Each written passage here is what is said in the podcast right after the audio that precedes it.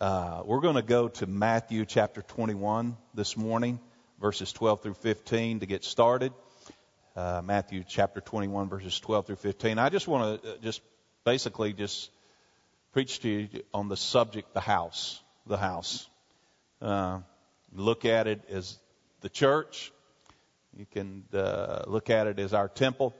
Uh, but uh, I just want to take a few moments. I, I want to just kind of uh, get through this truth just uh, as quickly as God will allow me because I have just really felt in my spirit uh, that we need to bring these CFNI students back for this altar call, this altar service.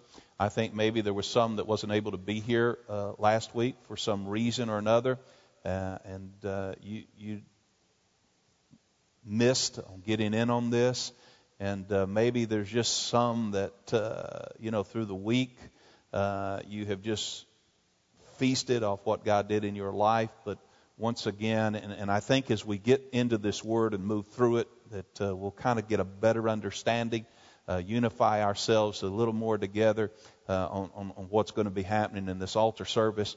Uh, but uh, I'm once again looking for a phenomenal move of God Amen. I, I think we've already experienced a phenomenal move of God already in this house. And I just feel the love and the Spirit of God here. Uh, but I believe there's more. Amen. Uh, I, I believe this thing's a, uh, about to uh, escalate.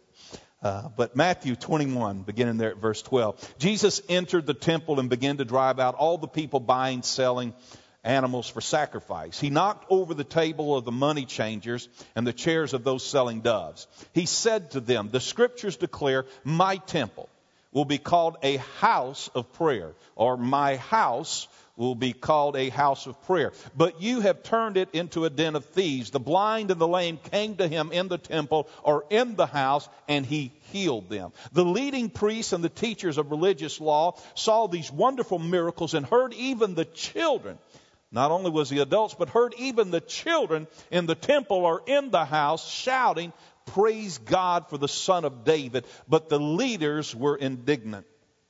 Now, Jesus enters the house and he finds everything politically correct. I mean, you talking about a church house that's politically correct, this one was. The leadership is all in place. The leading priests are there. The teachers of the religious law, they're all there. I mean, man, from, from the top to the bottom, they've got the leadership. Oh man, I can just see them now all dressed in their colorful robes and, and oh man, got their prayer shawls and, and boy, they, they've got, they've got things together. They're overlooking, they're overseeing uh, this thing and all the business is in order. I mean, they've got their tables, they've got their chairs, they're selling these sacrifices and, and, and these doves and everything, and they're changing the money, and, and, and boy, they, they've got it all together. I mean, the order of business is there in the house, everything is politically correct, and even, hey, there's even a promotion of religious sacrifice. The promotion of religious sacrifice has the floor there in that house. When you look at that temple, when you look at that house in that day, it was absolutely politically correct. And at first glance, it looks like the place to be. It looks like the house to be in. It looks like the house to be a part of. I mean, everything is just moving along wonderfully. But to the trained eye of truth, its fraudulent ways cannot be hidden. There's no true prayer. There's no true praise and there's no true healing happening in that house. So Jesus quickly takes this place of political correctness and he transforms it into a place of biblical correctness. Wow. And when he does, true praise breaks out. The adults, the children, true worship prayer breaks out. They begin to praise it. They begin to pray, praise God for the son of David. They're praying to God, giving him thanks for the son of David. And there's healing that begins to break forth like the morning sun in that house. The blind and the lame begin to come and Jesus begins to heal them. Can you see the transformation that takes place in that house immediately as Jesus begins to take political correctness and transforms it into biblical correctness? What a beautiful, beautiful, beautiful thing that we see happening there. The most important thing that we will do here this morning and that we will ever do, and that is to get it biblically correct. We will never do anything more important in this house and in this house than get it biblically correct. Now I want to shift this thing to 2 Kings 4, 1 and 2. One day the widow of a member of the group of prophets came to Elijah and cried out, My husband who served you is dead and you know how he feared the Lord. But now a creditor has come threatening to take my two sons as slaves. What can I do to help you? Elisha asked. Tell me, what do you have in the house? What do you have in the house? What do you have in the house? What do you have in the house? Nothing at all. Nothing at all. I'm glad she didn't stop there. Some churches are stopping right there. Nothing at all. But she goes on, except a flask of olive oil, she replied. You see, the thing that I notice that there's a threat of enslavery. A spirit, a threatening spirit to enslave what belongs to her. She said, when you, when you research and you look at that story and you read it all, you find that she was in debt that she could not pay. And there was a threat of the creditors that were going to come and take her sons, sell them into slavery to pay her bill that she owed. Now, we can relate that to many in this house today. There's just, there's always a threat that's hanging over God's church and His people. And so many people, they, they feel a threat against their body, soul, or spirit. Maybe it's finances, as, as we were just discussing, or, or maybe it's health issues, or maybe it's addictions. It, it could be any number of things. And, and let me let me just do this illustration here to, to, to maybe kind of just just bring a better understanding to all this. If we say had, and, and we'll just use Stephen Paul here this morning. Say he's just crawled into this place. And, and, try to parallel the physical illustration with the spiritual if you can. Let, let the Spirit, amen, help you with that this morning. But let's say he just crawls in out of the desert. He's sunburned. He's parched. His lips are dried, and his tongue, and they're beginning to crack. His throat is raw. And he crawls in here and he is able to pull himself up into one of these chairs. And he is literally dying of thirst. And let's just say that he is at the very place of dying if he doesn't get some water in the next few minutes. And here in the house, we have a bottle of purified drinking water. We have in the house what it will take to minister to his life against the threat of death. And it sits there on the shelf.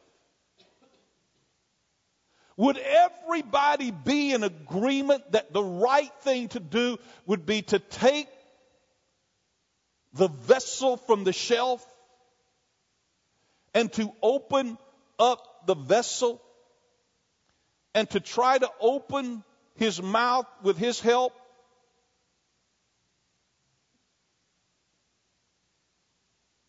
And to pour into him what would save his life?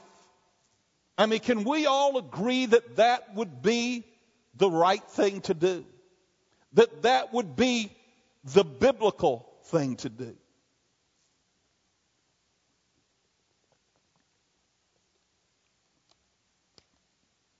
So she says, All I have is a flask of olive oil. What the problem is, we sometimes miss what's in the house and leave with a continual threat haunting our lives.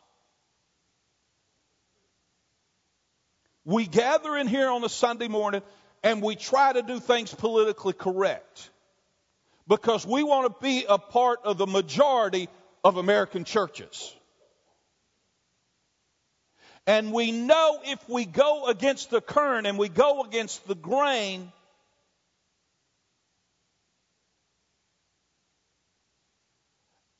and begin to try to perfect it biblically, chances are we're going to become part of the minority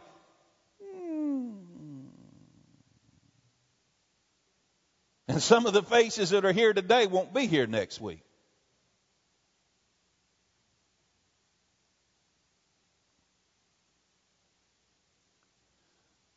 But what's happening is we continue to live under the threat, and people leave with that haunting their lives.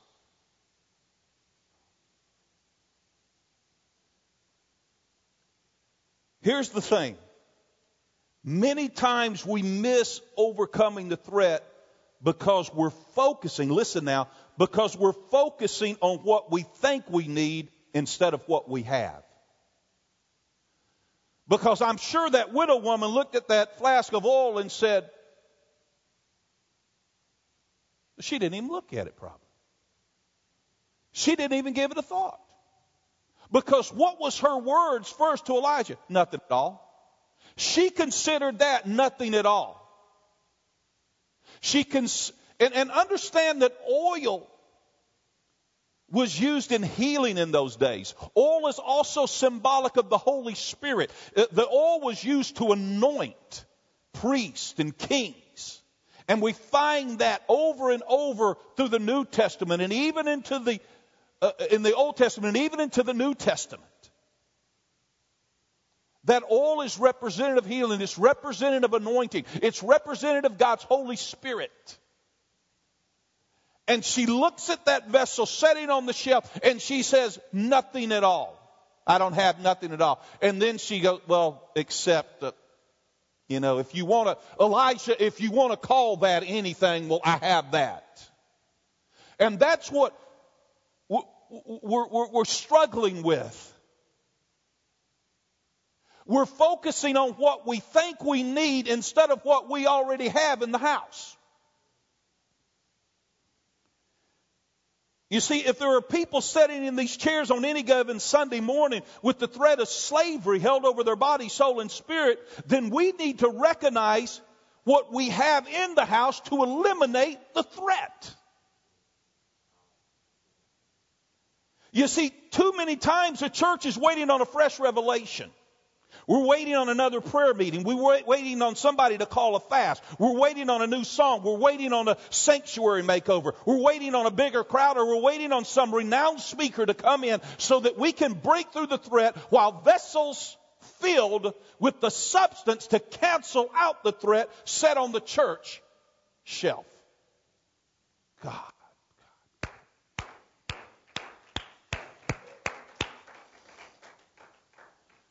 Her response to Elijah's question was, I have a flask of oil. She could have said, I have what's left after the olive has been through the process. In other words, I have what's left after that olive's flesh has been broken, crushed, and pulverized through the press. The flask of oil is what's setting on the shelf in my house. I want to tell you what, we've got some people that have been under the press. They have been pulverized. They have been broken. They have been crushed. For God to get them to a place and to, to draw out the substance that can annihilate the threat over the church. That's what was on, sitting on that woman's shelf. Uh, you know, it's it, it's what's left. It used to hang on a tree, just a pretty green olive. But somebody plucked it from its comfort zone.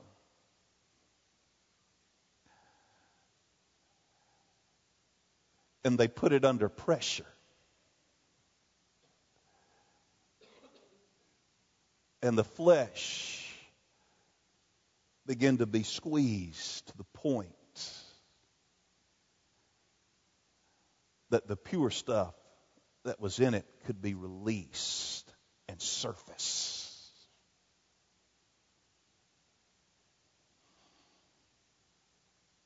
To fulfill a greater purpose.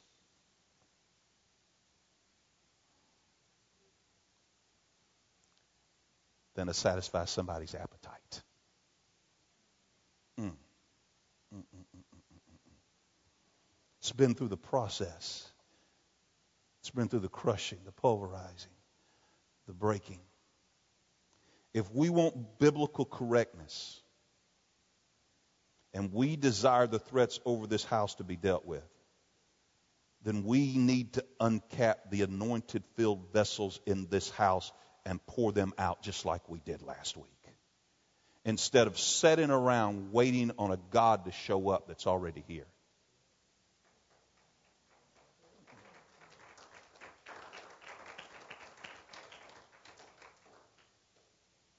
Three was filled with the Holy Ghost last week. Three people were filled with the baptism of the Holy Ghost last week.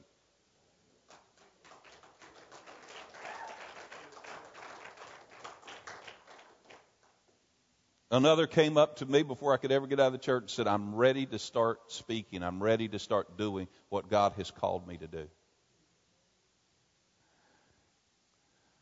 Another one said, I've never been used like that before. I've never been used like that before by God. And there was also a freedom from a spirit that wasn't of God. Mm-mm-mm-mm-mm. God's putting some things in order. Here is what we must do is we need to decide whether we're going to have a biblical correct church or a political correct church because we can't have both.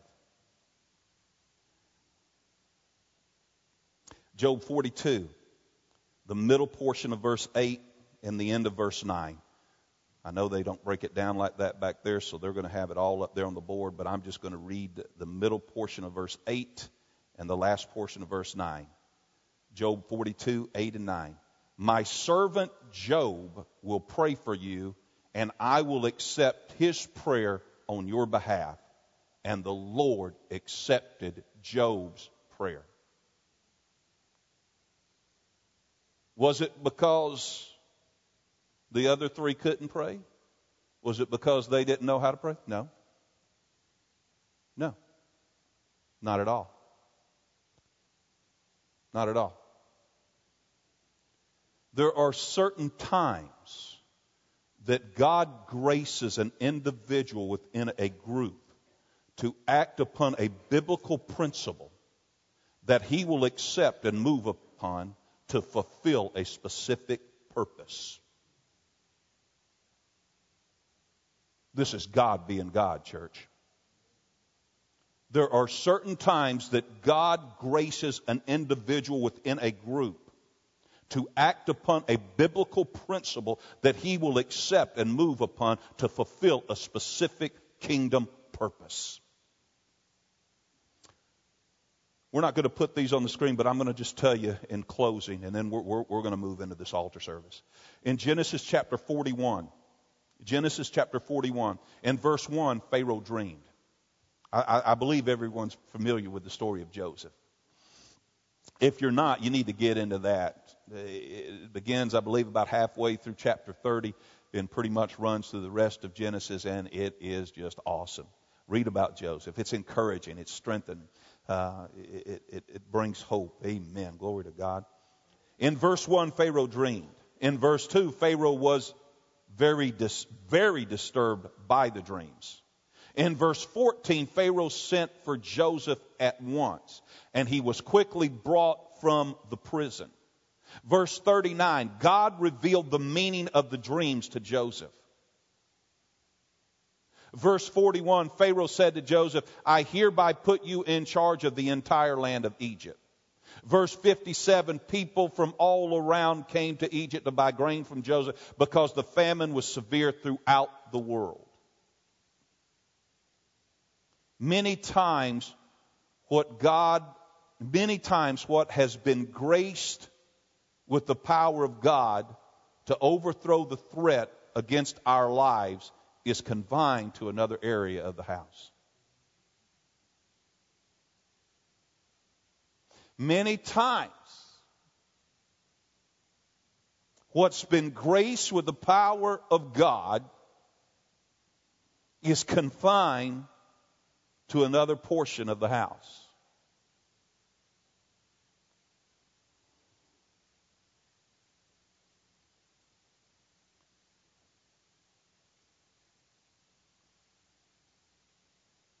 Pharaoh was very disturbed.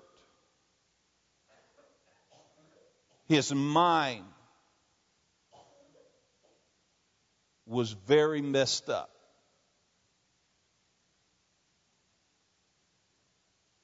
He didn't know what to do.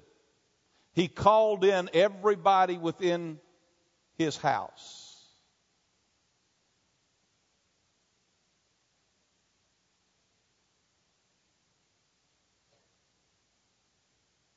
Within his personal dwelling space.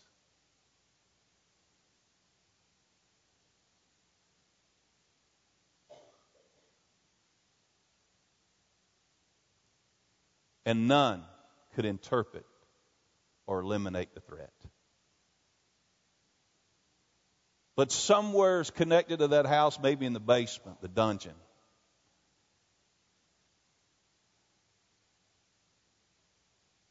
Somewhere's in that palace, in another part of the house, Joseph sat. Sometimes, what has been grace with the power of God to eliminate the threat is confined to another portion of the house.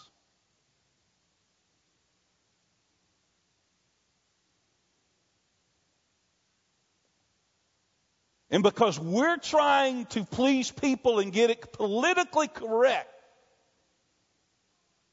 people walk right back out the door week after week with a threat hanging and haunting their lives. I say it's time to get it biblically correct and loose God's children to do God's thing without criticizing, complaining, judging, jealousy, and rebellion.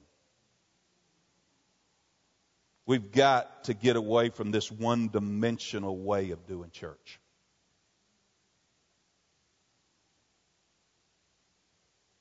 Because last week was nothing short of a move of God.